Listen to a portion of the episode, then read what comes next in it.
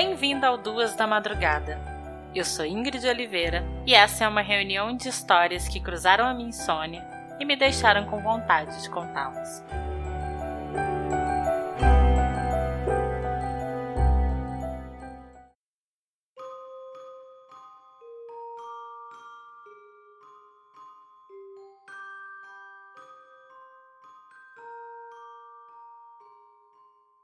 Se um filme de terror fosse criado com o Natal como plano de fundo, ele teria muitas formas de ser assustador.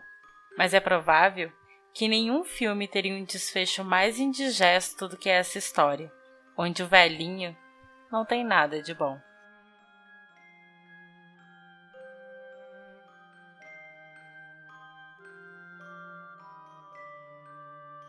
Ronald Dean Simons nasceu no dia 15 de julho de 1940 em Chicago. Filho de Loreto e William Simons, ele largou a escola e se juntou à Marinha dos Estados Unidos.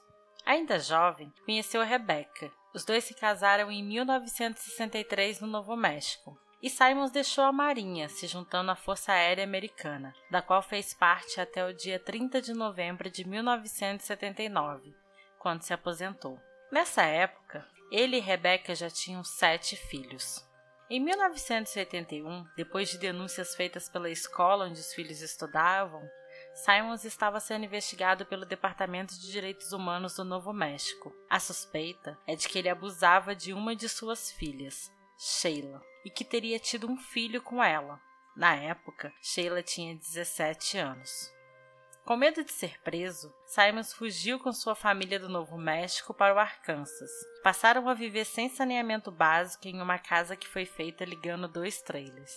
Em 1987, Simons descobriu que sua família pretendia ir embora. Sua mulher e seus filhos estavam cansados dos seus abusos e do seu autoritarismo.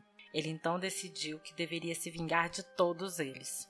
Na manhã do dia 22 de dezembro, ele matou sua esposa e seu filho mais velho com tiros de uma pistola calibre 22. Logo depois, ele matou Bárbara, de apenas 3 anos, por estrangulamento. Simon jogou os corpos em uma vala no quintal. Essa vala tinha sido feita nos dias anteriores por seus filhos. Ele disse a eles que precisava que cavassem um buraco bem fundo para fazer a fundação de um novo cômodo para a casa. Simons então esperou que seus outros filhos voltassem para casa. E depois que chegaram, ele lhes disse que tinha presente para eles, mas queria entregar um de cada vez. Assim, ele os atraiu para o fundo da casa. Primeiro ele matou sua filha, Loreta, de 17 anos. Simons a estrangulou e segurou sua cabeça em um barril com água da chuva. As outras crianças, Ed, Maureen e Beck, foram mortas da mesma maneira. Por volta do meio-dia, no dia 26 de dezembro, os outros membros da família chegaram para uma visita de Natal. O primeiro a ser morto foi seu filho Billy e sua esposa Renata, que foram mortos a tiros. Ele então estrangulou e afogou seu neto de 20 meses. Mais tarde, Simons atirou e matou sua filha mais velha, Sheila, seu marido, Dennis, o filho que teve com Sheila quando abusava da garota e seu outro neto, de 21 meses.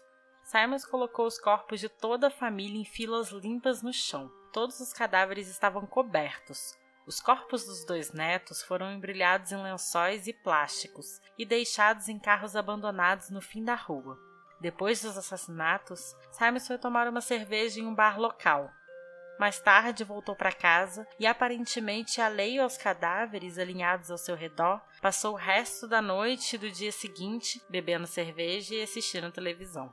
Na manhã do dia 28, Simons foi até um escritório de advocacia. Chegando lá, ele matou Kate Kendrick.